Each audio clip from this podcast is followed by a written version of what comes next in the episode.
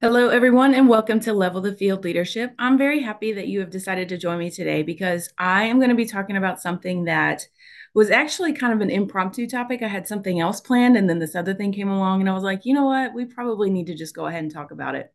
So, we are going to review three things that are hindering your team from being effective.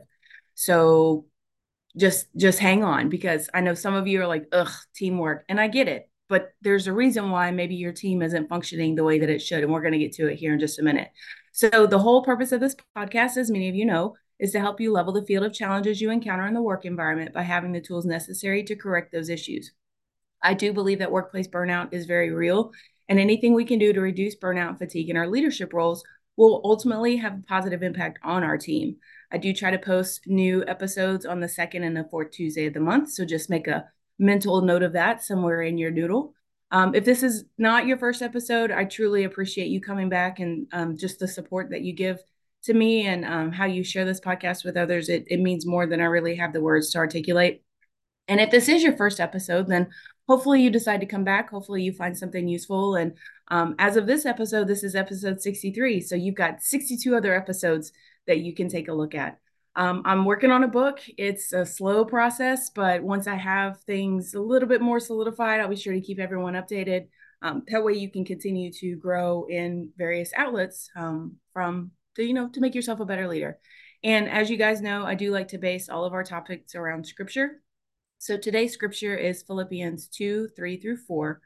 Do nothing out of selfish ambition or vain conceit. Rather, in humility, value others above yourself not looking to your own interests, but each of you to the interests of the others. And I thought that this was really fitting because when you're in a team environment, it's not all about you, right? Like there are other people that are counting on you, but we're all trying to move toward a common goal. And so we have to have a little bit of humility and show support towards our fellow colleagues um, whenever we're all trying to accomplish the same goal. So, all right, before we dive too too far into this topic, before I give you the three things that are hindering your team, I want for you to stop for just a minute and picture yourself back in high school. I know for some of you, this is kind of cringe. And for some of you, this is like, yay, best time ever. But remember, whenever your high school teacher would assign a group project, so she'd tell the entire class, all right, we're going to have a team project and you're going to work in groups of four and then et cetera, et cetera, et cetera. Now, if you were like me, the minute she said that, you immediately had anxiety why? Because you knew that in the end, you'd be the one ended up doing most, if not all of the work. Everyone else would get the same grade as you. And for the rest of the class year, you'd have resentment toward these people. And it was like, ugh, why? Why? You should have just told me to do it by myself. I'd have done it by myself. Right. Well, guess what? Things are not different now that we're adults. so oftentimes not a lot changes from the time, you know, those team dynamics in high school to the team dynamics in the work environment. And we all have a lot of responsibilities to manage. So I really want to be, you know, upfront and say that. And so I don't think that people intentionally go into a situation to to intentionally not be a team player. It's just one of those things that happens. And little by little people start to fall off. Little by little things, you know, that that dynamic, that that that happiness that you had, you know, you were gung ho right at the very beginning. Um, and then all of a sudden you look around you're like okay i'm the only one that's still doing anything. So we as leaders and i say we because you don't need a title to be a leader. Anybody can be a leader exactly where they're at. I will say this until my last breath. But we as leaders are not going to let this thing happen to the, to us on our teams. So if we're on some sort of committee if we're on a group project um, or even if you're trying to get your team to finish some sort of you know department goal that all of you are working on we're we're not going to allow that breakdown to occur okay? Now i will say that whatever plan you have it's likely not going to go the way you plan. So we do need to have some sort of game plan some sort of contingency for whenever changes need to to arise or you know whenever that that curveball comes out of nowhere. But I want for us to primarily focus on three things that are most likely hindering your team from being effective. Okay. So if you're on a team um, with other people, this is going to be helpful. But I also want for you to take a look at it from a leadership perspective. So again, you don't need a title to be a, a leader, but anytime that you're working in a team, the dynamics are a little bit different. Okay. So I am totally here for it. We're going to not carry the same stress and, and issues in 2023 into 2024.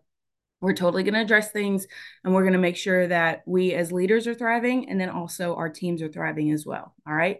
Okay. So let's go ahead and get into it. Item number one one of the big, big things that are hindering your team for being effective is that there's a breakdown in communication. So, again, a lot of times we'll have these teams, they start off really strong. The first couple of weeks, everyone is motivated and excited to see the project go through. But I, in my classes, whenever I teach on motivation and emotion, oftentimes those things can be like a sparkler.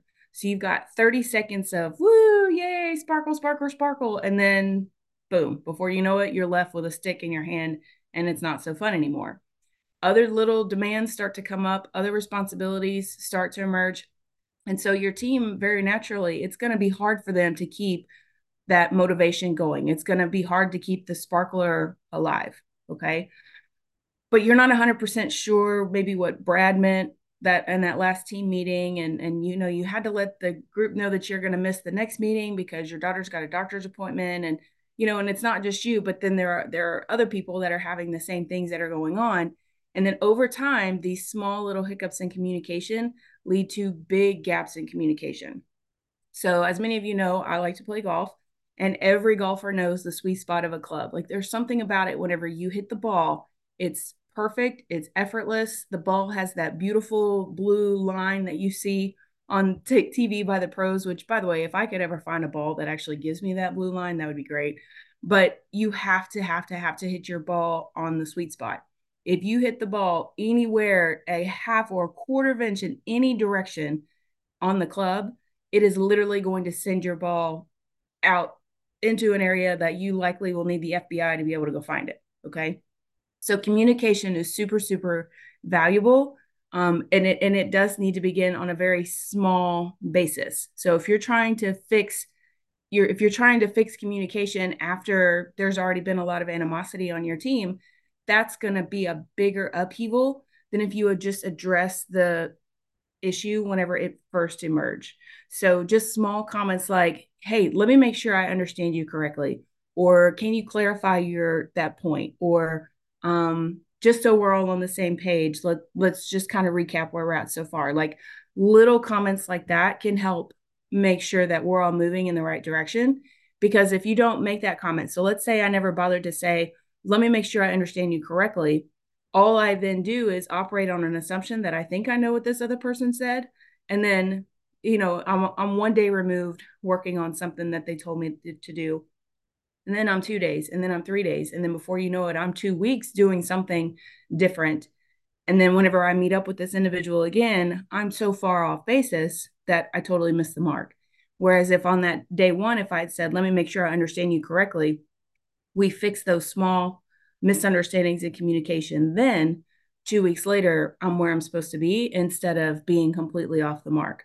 So, just like your ball has to hit the sweet spot of the club if you're playing golf, your communication needs to hit the sweet spot as well. So, just something to think about. So, that's item number one.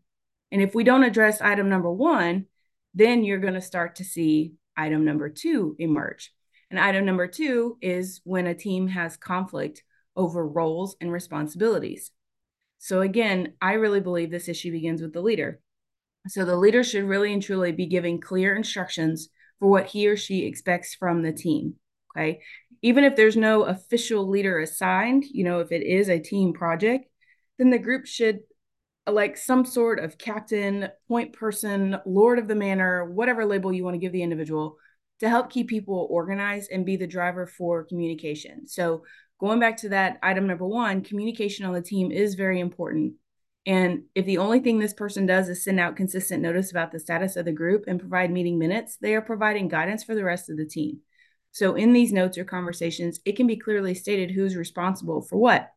So, let's just say that we're all going to plan a party of some sort. So, I can, you know, be the person that says, all right, Adam is going to bring pizza. Lisa's going to bring the drinks. Terry's going to bring the utensils, plates, and cups. Um, Paige is going to make sure we have music and the equipment to listen to the music. And Chase is going to send out invitations and confirm RSVPs.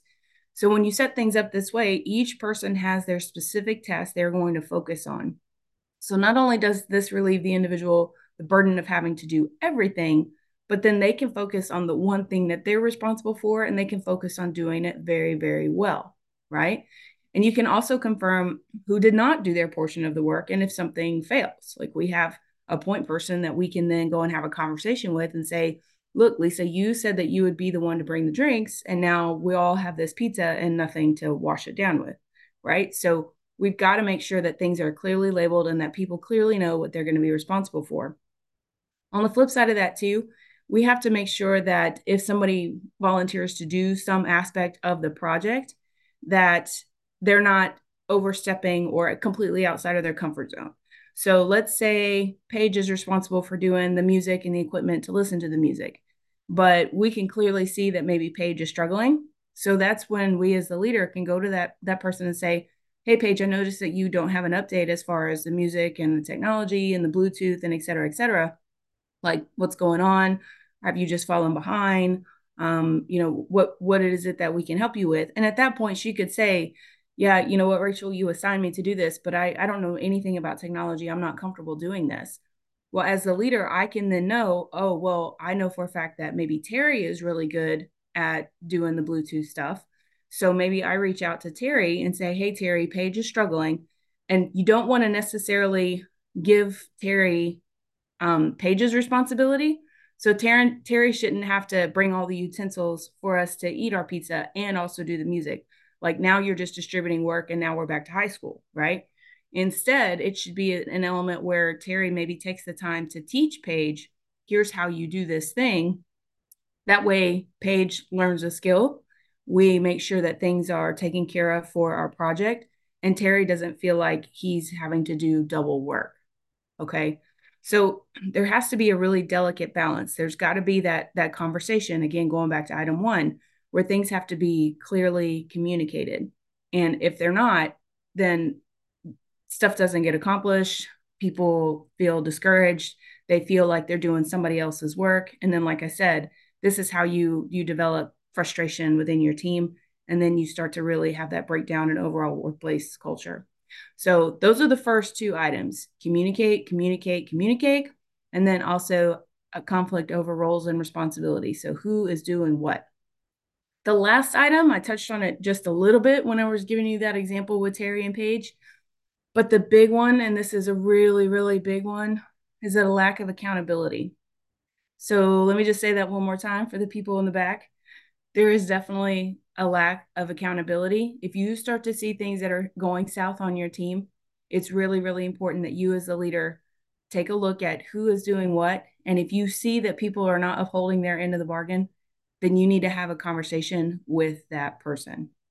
All right, so let, let's approach this from multiple angles. If you are on the team, you do have a responsibility to follow through with your part. So, you know, the, the offensive line, whenever they take the field for the football game, you know, whenever the ball is hiked, they don't just stand up and let their quarterback get pounded. Well, they shouldn't, I should say. If they take the field, it's understood that they have a job to do and they're going to do it to the best of their ability every single day, every play. The same is true on any team that you're on. So if you agree to join a team, if you agree to be on that committee, if you agree to help with whatever the project is, then you really and truly should be giving 100% at whatever it is that you're committed to do. So go to the meetings, respond to the emails, and at a minimum, encourage other people, show appreciation for what others are doing, and continue to ask, How can I help? How can I assist? If you are the leader and you see people are not upholding their end of the team's needs, then you should set up a time to speak with them about it.